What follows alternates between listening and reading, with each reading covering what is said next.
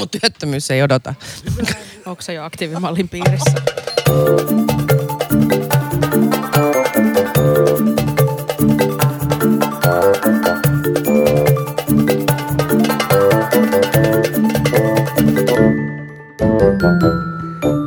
Hyvää huomenta, rakkaat podcastin ystävät ja tervetuloa Valtuustopodcastin parin jälleen.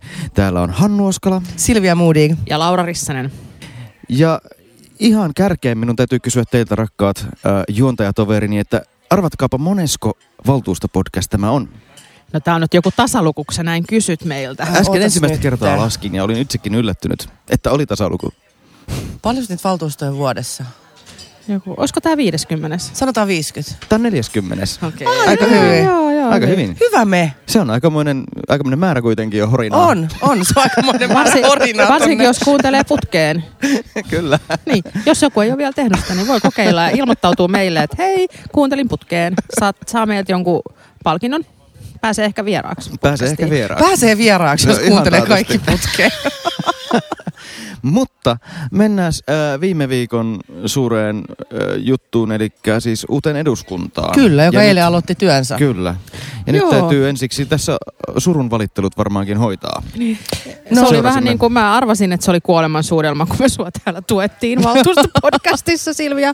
Anteeksi. Nyt me ei- 170 ääntä jäi vajaaksi, mutta kyllä se pari päivää harmitti, mutta nyt mä oon jo ihan päässyt sen yli ja katson eteenpäin, koska ei demokraatit voi valita niitä kohtia, mistä tykkää, vaan se tulee kokonaisuutena. Mutta mä väitän kuule teille, että se oikea kuuleman suudelma oli se Hesarin Helsingin vetovoimaisimmat poliitikot lista, koska mä, mulle tulvi vaalien jälkeen viestejä siitä, että mä olin ihan varma, että sä meet läpi ja siksi mä äänestin sitä, että kuka se teidän kolmas olisi.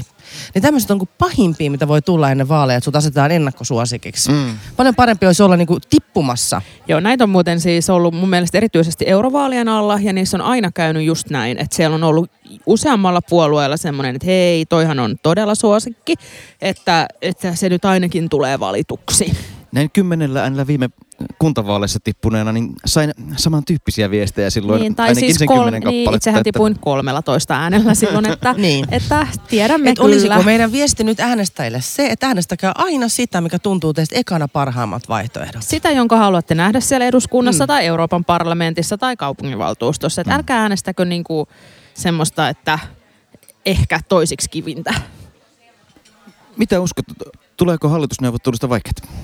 Niistä tulee ihan tajuttoman vaikeat. Tulee, vaikka, vaikka tota Antti Rinne kertoo, että tämä on tästä ihan nopeasti kasassa ja muuta, niin ei ole. Ei varmasti ole. No mikä siitä tekee erityisen hankalaa? Siis pohja voi vielä syntyä suht nopeasti, se millä lähdetään niin kuin, sinne säätötalolle neuvottelemaan. Mutta sitten äh, se säätötalon henkihän on sellainen, me ollaan Silvian kanssa muuten istuttu siellä kahdeksan vuotta sitten samassa huoneessakin Kyllä. vähän aikaa. Se oli semmoinen turvehuone, mutta tota, siellä oli semmoista äh, perinnemaalia, joka tarttui kaikkien vieraiden seiniin. Ja sen jälkeen Niin mentiin niin höyhenien läpi ja joo, pois. joo, siis vieraiden, ei seiniin, se tarttui seinistä siis vieraiden vaatteisiin, Joo. se oli aika jännittävää. Mutta tota, äh, siis ensinnäkin se, että jos ajatellaan nyt, uskallanko mä nyt sanoa näin, että mä en usko, että perussuomalaiset itse edes haluavat hallitukseen. Mm. Mm. Mutta mun analyysi on silti se, että vaikka he eivät olisi siellä neuvotteluissa, niin Jussi alla istuu siinä Antti Rinteen oikealla olkapäällä aika tukevasti niiden neuvotteluiden ajan. Ja se ei vaikuta pelkästään siihen maahanmuuttopolitiikkaan, vaan se vaikuttaa aika moneen muuhunkin. Se vaikuttaa ilmastopolitiikkaan. Miettikää nyt siellä demareita ja vihreitä neuvottelemassa päästövähennyksistä. sit Tämä on jonkun- juuri se. jonkun porvaripuolueen kanssa ja sitten samaan aikaan koko ajan siinä niin kuin julkaistaan joku tuore gallup, jossa kerrotaan, että perussuomalaiset on suurin puolue, niin ei se ole helppoa tai vaatii ihan hemmetin kovia hermoja. Mun analyysi on täysin sama. Mä, mä pelkään, että Antti Rinne pelkää liikaa halla ja persujen kannatusta ja sen takia ei uskalla tehdä semmoista mm. hallitusohjelmaa, joka sopisi vihreille ja vasemmistolle ja siinä se alkaa jo murennemaan se pohja, mitä ehkä me voisimme nähdä Tässä kivana. kolme vuotta ja 11 kuukautta aikaa kuitenkin pelätä niitä perussuomalaisia, että tulee tosi pitkä kausi, jos se on niin kuin sitten se No, perusmoottori, no millä- näin millä tulee ja siis tässä on, ja sitten meillä on kahden vuoden päästä kuntavaalit, kyllä niin kuin niitäkin pelätään ja eihän toi, kyllähän se Antti Rinteen ilme silloin vaali-iltana oli aika paljon puhuva. Mm. Mm. Se, että sä myönnät siellä omien edessä, että eihän tämä nyt ollut sitä, mitä me toivottiin. Oltiin suurin puolue kuitenkin demarit, mutta demareiden toi, Nippa kautta, aikaan, kautta aikaan toisiksi huonoin vaalitulos muuten hei 17,7. jos miettii, että Juha Sipilä vei keskustan veret seisauttavaa vaalivoittoon, niin heillä oli kuitenkin 50 kansanedustajaa. Näillä mm. on nyt 40.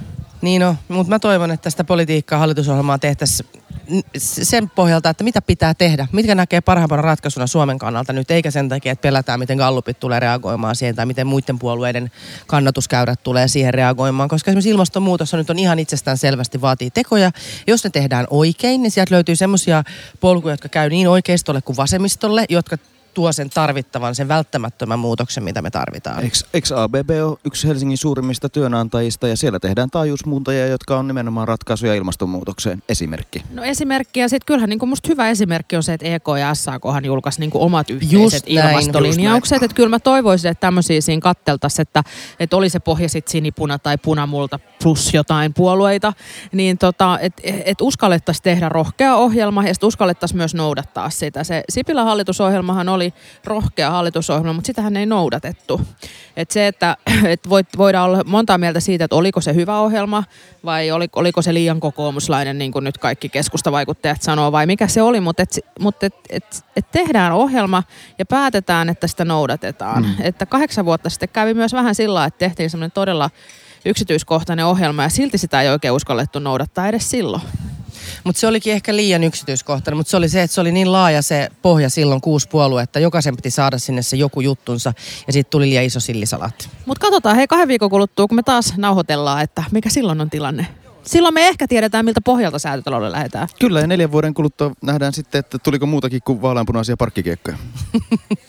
No tulihan no nyt. Tuli 140 000 Hei. uutta työpaikkaa. Ja hevosen lantaa saa polttaa. Ah, niin. Tuli 140 000 uutta työpaikkaa. Jotain, hei, jotain rajaa vähän. No niin, Silvia, kerropas meille, mitä tämän viikon valtuuston listalta löytyy. No meillähän on siis budjetti tota, lähetekeskusteluvaltuusto, mutta sitä ennen meillä on tämmöiset vuosittaiset traditiot kuin nuorten aloitteet ja kunnan asukkaan aloitteet. Ja mietin, pitääkö mun taas pitää kymmenettä vuotta putkeen se sama puheenvuoro siitä, että mä en ymmärrä, mikä näiden aloitteiden funktio on, kun nämä tuodaan meille tiedoksi sen jälkeen, kun niihin on vastattu. Et jos halutaan, että kuntalaisilla olisi aloitteen kautta mahdollisuutta vaikuttaa kaupungin toimintaan tai nuorilla aloitteen kautta vaikuttaa siihen, mitä valtuusto tekee, niin silloin valtuuston pitäisi olla se taho, joka vastaa näihin. Ehkä näinkin. Itse tavallaan toivoisin ehkä, että nuorten vaikutusmahdollisuuksia Helsingin politiikkaanhan on laajennettu todella monella tavalla, että vähän niin kuin valtuutetuillakin, niin koen, että aloitejärjestelmä ei ole ehkä se joustavin ja nohevin ja notkein tapa vaikuttaa ylipäätään siihen suuntaan, miten, mihin kaupunki nuortenkin osalta on menossa, joten tota, ja siihen ehkä vähän, kun katsoo näitä aloitteitakin, niin on että näitähän on muistaakseni vähän vähemmän kuin ehkä aikaisemmin ja sitten nämä on ehkä vähän semmoisia pienempiä, että, että nämä muut mekanismit on parempia tällä hetkellä ja kondiksessa, eikö näin? Kyllä, ja mä oon tuosta aloitteista samaa mieltä, että ne ei munkaan mielestä ole valtuutetun paras keino vaikuttaa. Mutta nythän meillä on nuoret mukana lautakunnissa. Meillä on nyt istunut, kuinka kauan meillä on Laura istunut nuoret kaupunkiympäristön lautakunnassa. He on aktiivisia. Heillä on näkemyksiä, kommentteja, he on perehtynyt asioihin. Maaliskuun alusta ja meillä on, onko meillä kolme eri, eri nuorta siellä vai, vai neljä? Ainakin ainakin kolme sanoisin ja he vaihtaa, että siellä on aina joka viikko eri ja heillä on musta hirveän punnittuja mielipiteitä, heillä on erityisesti tota, ää, näihin kaavoitusasioihin, kaavoituskysymyksiin ovat siis oikeasti miettineet, että miten, miten, miltä se kaupunki näyttää 50 vuoden kuluttua, jolloin he ovat vielä kuitenkin täällä kaupungissa aktiivisina ollaan kaupunkilaisina. Mekin. Ollaan mekin, mutta ollaanko me sitten enää aktiivisina kansalaisina? Hirveän vihaisina eläkeläisinä. Hirveän vihaisina. Kirjoitetaan mielipidepalstolle. Niin. Liiataan Hannu paljon niin. hitaammin Mutta eikö tässä nyt ole kuitenkin se muutos, että nyt nämä on vain puolelta vuodelta nämä aloitteet? Kyllä Jossain juu, vaiheessa oli, oli, koko oli, vuoden. Oli koko vuoden. Sen takia vähemmän. Sen takia niitä on vähemmän. haluan, nyt, haluan nyt korjata sen, mutta kyllähän tämä nuorisoneuvoston lausunto on musta aika paljon puhuva tähän nuorten aloitteisiin äh, liittyen, että, että täällä todetaan just se, että että, että vaikka että aloitteeseen vastaamisen annetuissa ohjeissa suositellaan, että aloitteen tekijä pidetään ajan tasalla aloitteen etenemisestä ja aloitteen tehneen nuoren kanssa keskustellaan, mutta tämä ei kuitenkaan ole riittävällä tasolla. Tässä pitää kyllä niin kaupungin on... petrata. Paljon me ollaan tehty hyvää, mutta tässä pitää, pitää petrata. petrata. Mutta sitten meillä on kunnan asukkaan aloitteita ja en nyt malta olla kertomatta, että täällä on siis neljä aloitetta Malmin kentästä. Se halutaan Uskalsit ottaa sitten Uskalsin Malmin ottaa taas. Malmin lentokenttä, Malmin lentokenttä säilyttämme ilmailukäytössä, Malmin lentokenttä täytyy säilyttää, Malmin lentokentän säilyttäminen lentokäytössä. Ja näihin on tietysti kaupunki vastannut aivan samalla tavalla kaikkiin neljään ja samalla tavalla kuin tässä on vuosia nyt vastattu. Ja kyllä mä haluan tässä kohtaa siis sanoa sen, että kun tässä nyt kymmenen vuotta on politiikassa toiminut, niin kyllä tässä on niin kuin iho paksuuntunut niin, että nyt ei ekasta niin kuin negatiivista palautteesta hirveästi loukkaannut. Enkä mä väitä, että mä ehkä olen loukkaantunut näistä Malmin lentokentän ihmisistä, mutta sitten se on kaksi ihmisryhmää, joiden palaute näyttäytyy erityisen asiattomana ja aggressiivisena. Ne on maahanmuuton vastustajat ja Malmin ystävät. Et en tiedä, mitä te olette mieltä tämmöisestä, mitä nyt musta kirjoitetaan somessa, että Moodik on siitä erikoinen lepakko, että se ei pidä lentämisestä. Haluan tässä kohtaa kuulijoita huomauttaa, että lepakko on samanlainen sana kuin hinttari. Eli ei mitenkään asiallista kieltä. Ja nämä No on ei niin kuin kuitenkin... ei siis, niin kuin, siis niin. Että joku, siis saa olla eri mieltä, mutta niin kuin joku taso ihan oikeasti. Malmin heittomerkeissä ystävät. Joo, kyllä mä jotenkin se, että no samoin, että et, kyllä tämä palaute täältä on poikkeuksellisen aggressiivista, mitä tulee. Jos, jos jotain nyt kuulijaa kiinnostaa, niin käykää vaan katsomassa vaikka vähän meidän Twitter-tilejä sen edellisen podcastin ympäriltä, mutta saadaan varmaan tähänkin podcastiin sitä palautetta. Mutta sitten täällä on yksi, mistä mä, mä kysyn teiltä, mä voin vähän arvata teidän näkemystä. Täällä on ensimmäinen kunnan asukkaan aloite on vanhusasiamiehen viran perustaminen. Niin mitä mieltä te olette nyt tässä ajassa, missä me paljon ollaan luettu väärinkäytöksistä ja tilanteista ja muusta ja vanhusväestön määrä eh, tulee kasvamaan vaan lähivuosina. Niin mä oon kyllä joskus mä ajattelen, että ei nämä asiamiesten perustamiset sinänsä niin kuin ratkaise mitään, jos esimerkiksi on resurssipula kotihoidossa. Mutta mä oon tässä maailmana kyllä sitä mieltä, että tämmöinen vanhusasiamies olisi paikalla. Mitä te ajattelette? No, no mä en kyllä kannata. Musta tähän on vastattu aika hyvin. Että meillähän on vanhusneuvosto, joka mielestäni on, on sitä varten, että se seuraa seuraa näitä palveluita ja pitäisi olla aktiivisesti sen otteen alla. Että jotenkin se, että voidaanhan me perustaa näitä asiamiehiä niin kuin joka ikiselle asialle. No kun tämä on ollut se munkin argumentti Niin. niin. aikaisemmin, että et, et mä voin keksiä kymmenen asiamiestä, mitä me tarvittaisiin. Mutta nyt tässä maailmanajassa, niin mun mielestä nämä ikäihmiset ansaitsisivat tämän. jos perustetaan tuommoinen ikuinen, poti- niin onko se niin. sitten ikuinen siitä niin, sitten meillähän on siis potilas ja sosiaali, nuorisoasiamies? meillä on jo Niin. potilas- ja sosiaaliasiamies, veteraaniasiamies ja vammaisasiamies. Mutta eikö meillä on- nämä tule laista? Nämä ainakin? tulee niin kuin laista, mm. joo. Mutta se, että... Ja sitten meillä on se vanhusneuvosto, mikä myös muuten tulee laista. Kyllä. Se vanhusneuvosto on oikeasti kyllä aika hyvä. Ja musta ne on petrannut. Ne on petrannut ja mun mielestä esimerkiksi tosi arvokasta on tämmöiset, että kun ne lausuu jostain kaavasta. Siitä näkökulmasta, että tänne tulee myös ikäihmisiä. Mm. Ne voi olla hyvin konkreettisia pieniä huomioita, mutta niin kuin arjen kannalta tosi tärkeitä, mitä heiltä tulee. Joo, ja mä itse näkisin, että se olisi riittävä. Kyllä. Okei, okay. Mutta Silvia oli eri mieltä. no näinhän se aina menee. Mm, Tässä on sulla eurovaaliteema. Vanhusasiamies Helsinkiin. Eurooppaa. Niin, se varmaan muuten Malmin lentokäytöksestä tulee taas eurovaaliteema. Oli se jo eduskuntavaaleihin yritettiin. No, mutta sitten meillä on luottamushenkilöiden taloudelliset etuudet. Joo, hei, tässä on yksi hyvä puoli. Haluan ehdottomasti sanoa on se, että nyt äh, kun lastenhoitoahan korvataan, että voi osallistua äh, kokouksiin, mikä on musta ihan perusteltua. Tosin se ei ihan kaikkea sitä kulua kata, mutta kattaa osan siitä. Mutta se, että nyt se tästä lähtien kattaa myös ryhmäkokoukset. Erittäin Eli hyvä. sekä kaupungin hallituksen että kaupungin valtuuston osalta. Ja musta se on tosi tärkeää, että koska niihin on kuitenkin ollut osallistuttava. Että muistan kyllä itse silloin, kun mulla oli ihan pienet vauvat, niin mulla vauvat oli mukana ryhmäkokouksissa ja sitten mulla oli hoitaja vasta sen jälkeen. Saattaisin tehdä niin edelleenkin, mutta sitten taas niin kuin vähän isommilla lapsilla, niin ei ole tarvetta vaikka nyt jostain ruokintasyistä ottaa mukaan sinne ryhmäkokouksiin ja, ja tota, et näin, että tämä on musta ehdottomasti hyvä korjaus. Erittäin, erittäin hyvä korjaus. Ja sen lisäksi muuten myös sieltä poistuu se, kun lastenhoidossa on ollut aikaisemmin, että maksimissaan on ollut kahdeksan tuntia voida saada lastenhoidon korvausta, niin tämä rajaus poistuu. Nyt se on tullut siitä, että koska niin kun, jos sulla on ansiomenetystä, niin siitä voi saada sen kahdeksan tuntia. Mutta et miettikää nyt joku budjettivaltuusto alkaa kello 16 ja saattaa loppua kello 24, sitten sulla on siellä ryhmäkokoukset päällä, niin ei se kahdeksan tuntia ole välttämättä riittänyt. Mm. Nyt Mutta sitten tästä, kaikki valtuustotoverit ei kun lapsia tekemään. Niin, ja tämä on siis jokaiselle kaupunkilaiselle mahdollisuus nähdä täysin avoimesti ja läpinäkyvästi, että mitä korvauksia me saadaan näistä tehtävistä. Mm. Kyllä mä aina niin kuin mietin sitä, että kun tavallaan, että jos, et, et kun kaupungin valtuustohan on niin kuin kokouspalkkiona se suurin, kaupungin mm. hallitus sitten tietysti vuosipalkkioiden on, myötä, mm. koska se on se vastuu, mutta eniten töitähän sulla on lautakunnassa. Et paljon enemmän sulla on töitä niin kuin lautakuntakokousta varten kuin valtuuston kokousta varten, kun sä, niin kuin me Lauran kanssa kahlataan niin kuin viisi valtavaa kaavaa läpi. Tässä on ehkä tosiaan nyt tämän uudistuksen, hallintouudistuksen mu- muuta tullut muutos tähän. Ja sitten tässä on erityisesti kymppi tai siis kaupunkiympäristölautakunta on se, jossa se työmäärä on kyllä niin kuin lisääntynyt aivan valtavasti, kun siihen yhdistettiin niin monta juttua. Joo, et, et kyllä mä silloin kun mä, it, mä mietin, mä olin kuitenkin kahdeksan vuotta kaupungin hallituksessa tätä ennen. Ja viimeiset vuodet oli meidän ryhmän kaupungin hallitusryhmyri. Ja silloin se tietysti teetti mulla enemmän töitä, kuin mulla nyt teettää kaupungin, kaupunkiympäristölautakunta. Mutta silloin kun olin kaupunginhallituksen niin sanottu rivijäsen, niin ei mulla silloin niin paljon siihen mennyt aikaa, kun mulla nyt menee kaupunkiympäristölautakuntaan, missä olen vain kokoomuksen rivijäsen. Mulla on ihan sama kokemus ja mun mielestä kaupunkiympäristölautakunta teettää enemmän töitä kuin mitä teetti mulle kaupunginhallitusryhmän vetäminen. Koska silloin kun sä oot kaupunginhallituksessa, niin ne tulee lautakunnista. Siellä on sun puoluetoverit jo pohdiskellut ja pureskellut ja tehnyt esityksiä ja sä tavallaan kokoat. Ne aina välillä nousee kysymyksiä, Kyllä. mitkä pitää neuvotella ja mitkä pitää niinku uudestaan tavallaan avata. Mutta hirveän monet niinku on jo tehty se työ etukäteen ja viet sen loppuun.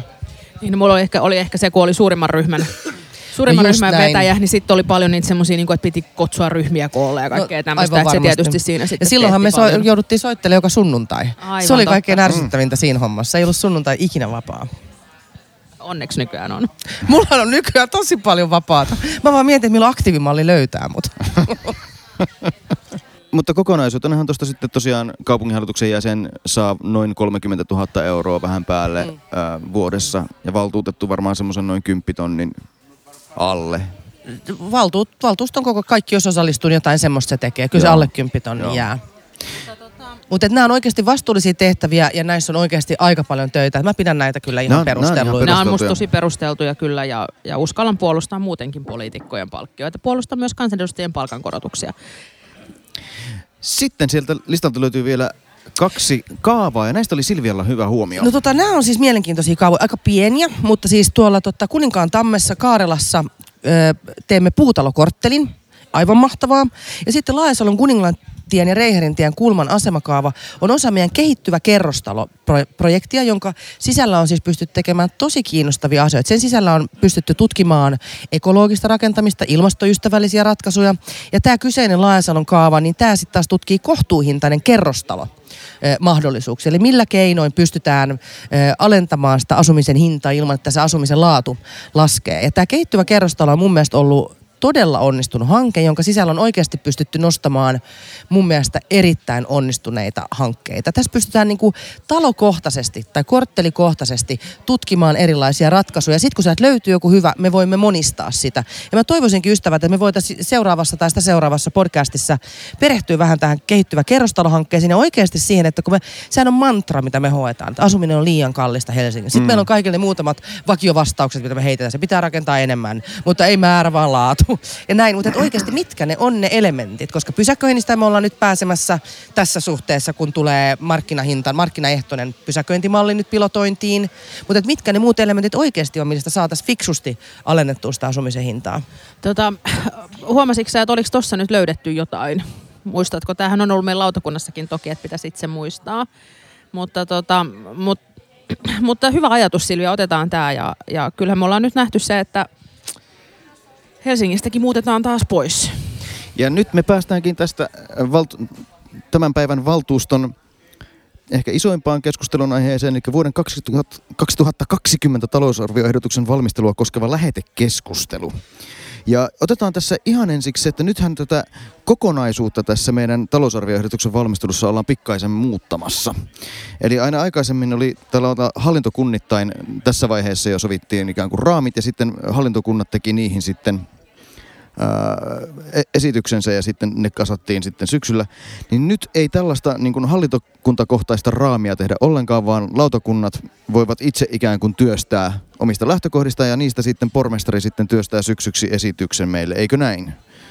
No näinhän se suunnilleen menee, mutta et kyllä tämä vuosikello musta menee tosi nopeasti. Et, et mun mielestä juuri oltiin tekemässä 2019 talousarvioa. Että, et, no siis mä muistan ajan, jolloin 2020 oli jonkun Skifi-elokuvan nimi.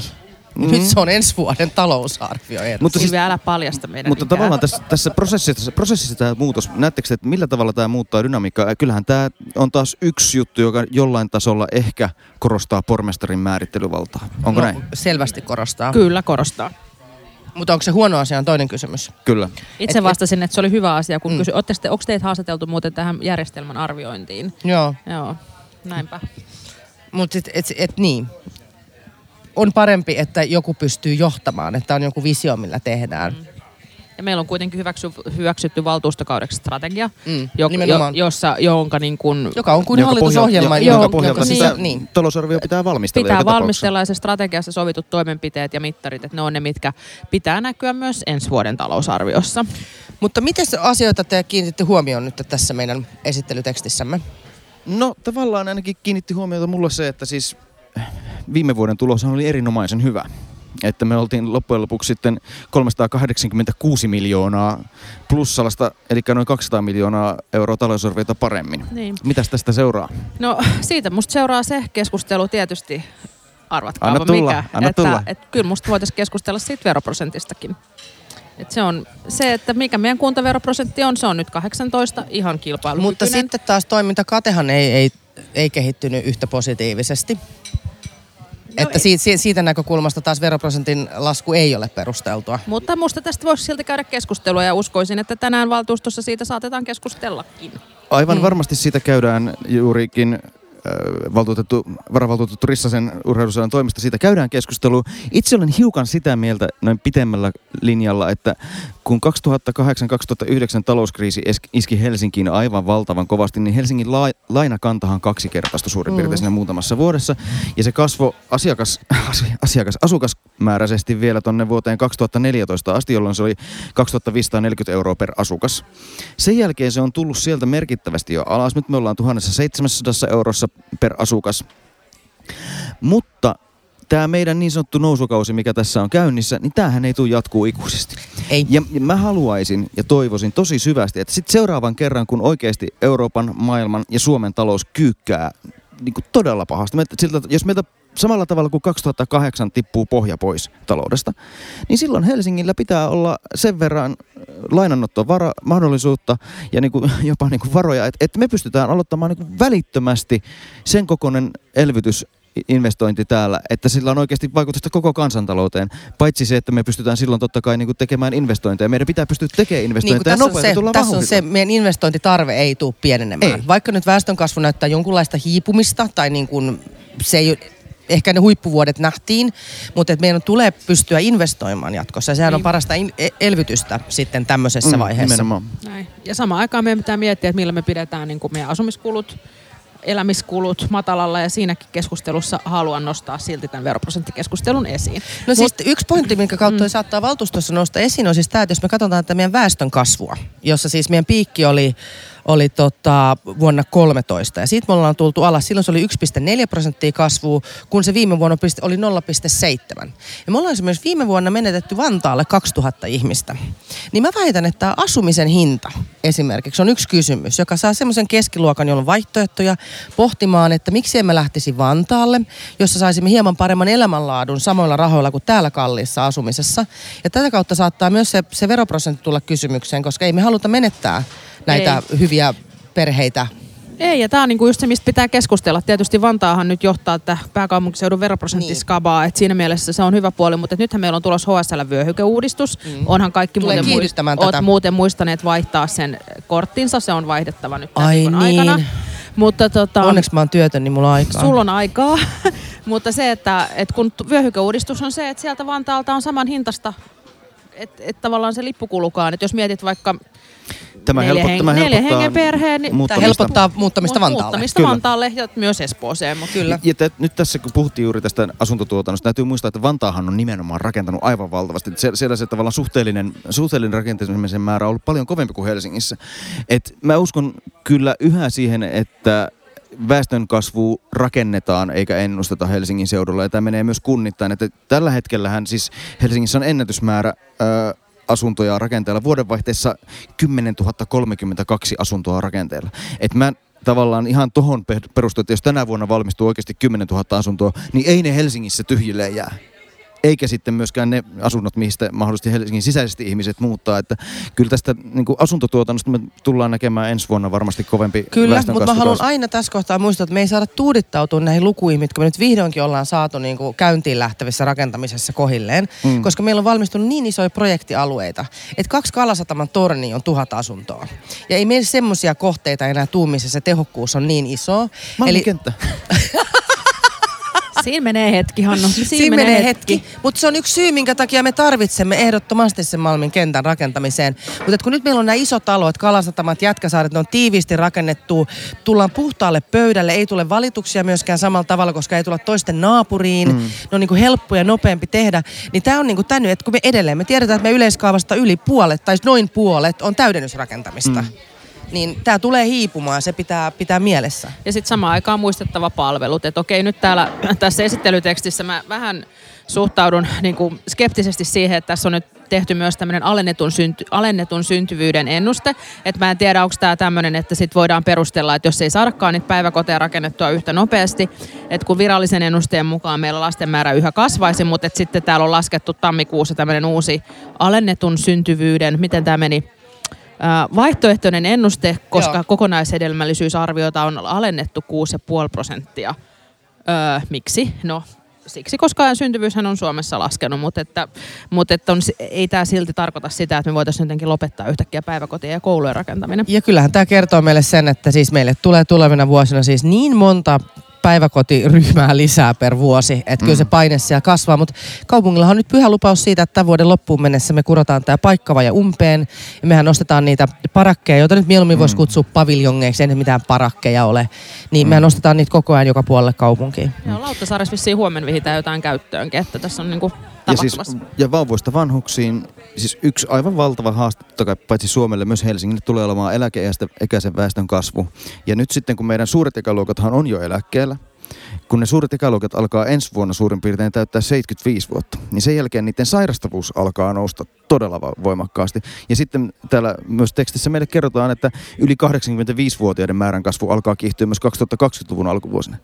Ja tällä on aivan valtava vaikutus sitten taas Helsingin sotepuolen kustannuksiin, jos niitä prosesseja ei saada kondikseen. Ja totta kai se liittyy sitten myös siihen haasteeseen, että, että nämä vanhukset pitää hoitaa sillä tavalla hyvin, että siellä on oikeasti kaikki mahdolliset apukeinot ja muut, että, että, että se on niin kuin sit, että, että emme saa tällaisia alkuvuoden oh. otsikoita sitten Helsingistä. Ja tämä vaikuttaa myös siihen, että valitseeko ihminen Helsingin, Espoon vai Vantaan kotiseuduksensa, että löytyykö lapsille päiväkotipaikka, mm. pääsenkö terveyskeskukseen tarvittaessa, löytyykö ne palvelut, joita ihminen elämässään tarvitsee. Tämä on kyllä kokonaisuus.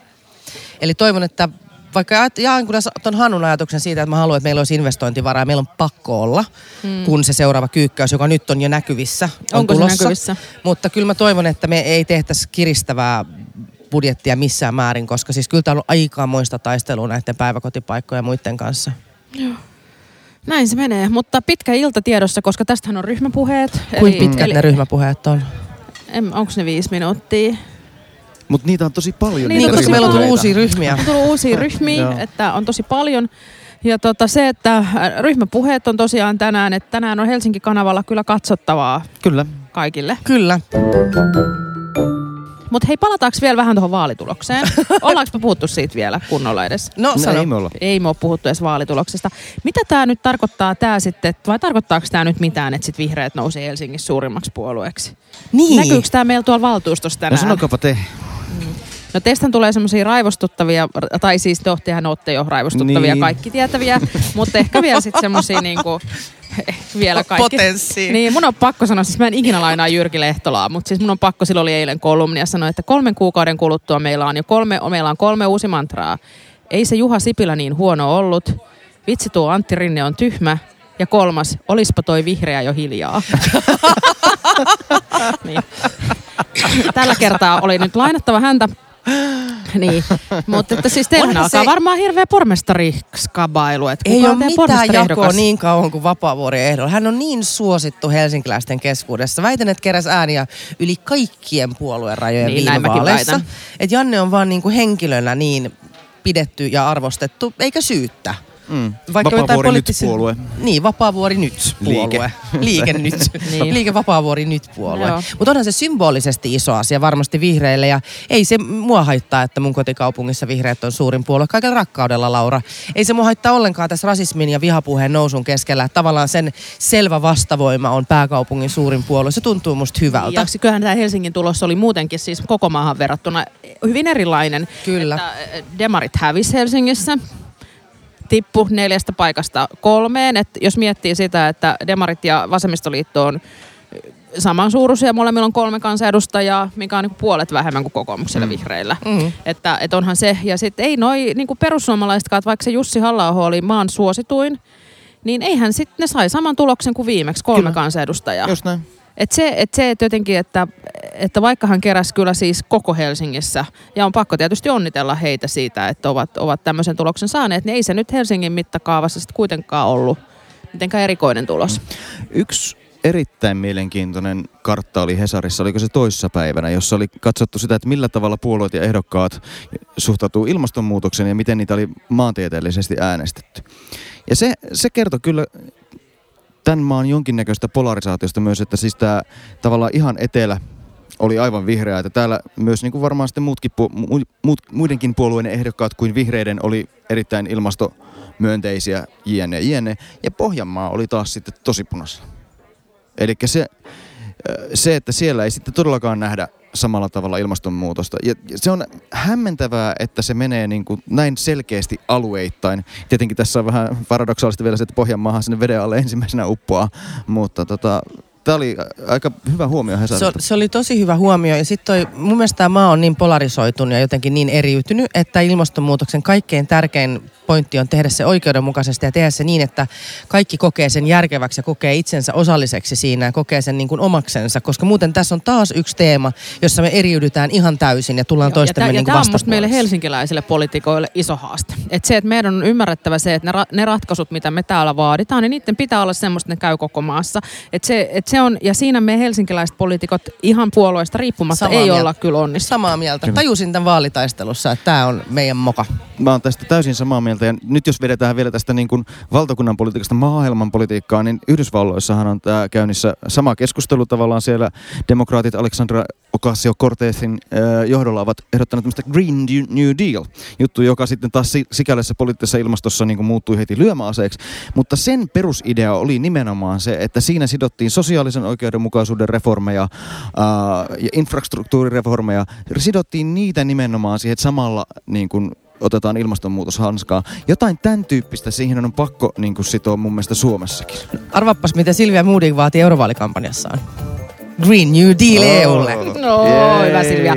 Mut et, ja vielä sanon sen, että koska kyllähän meillä on niinku lähivuosina käytävä myös keskustelu siitä, että millaiset palvelut meillä on koko maassa. Ei vaan sote, vaan myös sivistyspalvelut ja muut. Ja tämäkin liittyy musta siihen, että mitä, miten me tätä, miten me tämä ilmastonmuutos handlataan, on se, että, että millä tavalla sit me halutaan, että Suomessa asutaan tulevaisuudessa. Ja tämä on kyllä, tässä meidän helsinkiläisten pitää osata kuunnella vähän muuta maata. Terveisiä Mikko Kärnälle ja kaikille muillekin Joo, ystäville. terveisiä Mikko Kärnälle. Mut Onneksi hei. olkoon läpimenosta. Hei, tota, kiitos kaikille taas tällä kertaa. Kyllä. Kiitoksia paljon. Kiitos. Moi moi. Moi moi. Moi!